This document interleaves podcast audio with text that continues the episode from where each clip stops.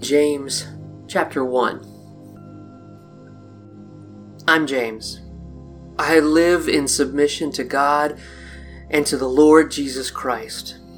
I'm writing this letter to Jesus following Jews all over the world. Life gets hard sometimes, but you can have an unconquerable joy in all of it.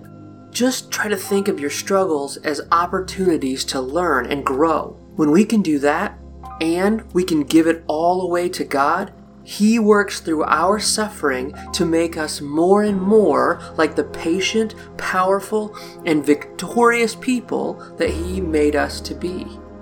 If things don't make sense at times, that's okay. Just turn to God and ask Him to help you understand. He is good and generous, and He will answer. Resist the urge to hold back. You can absolutely trust Him. The more you try to hold on to some control, the less God can help you. The way the world looks at things is totally upside down.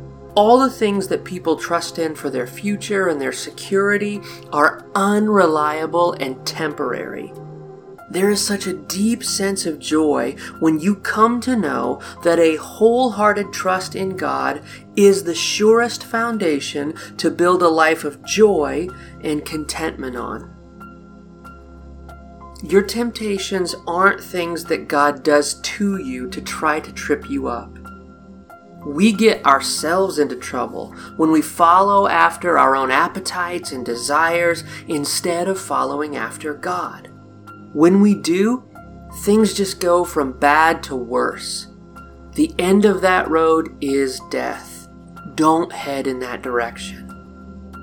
Everything that is good comes from God, and He gives all good things to us as gifts because He is our constant and reliable Father. He created us for one purpose to be the clearest representation of His glory in all of His creation. Here's a good rule to live by listen first and listen hard. Don't respond out of your passions. Don't let your anger overtake your reason. You know you're not at your best when you're angry, and you likely aren't being the person that God made you to be. Live intentionally and in a way that displays the things that you believe. Don't be the kind of person who says one thing and does the opposite. Don't forget who you are and who God made you to be.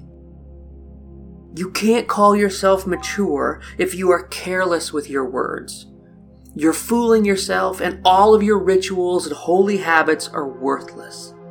Real holiness goes beyond words and instead does good to those in the world who need it most.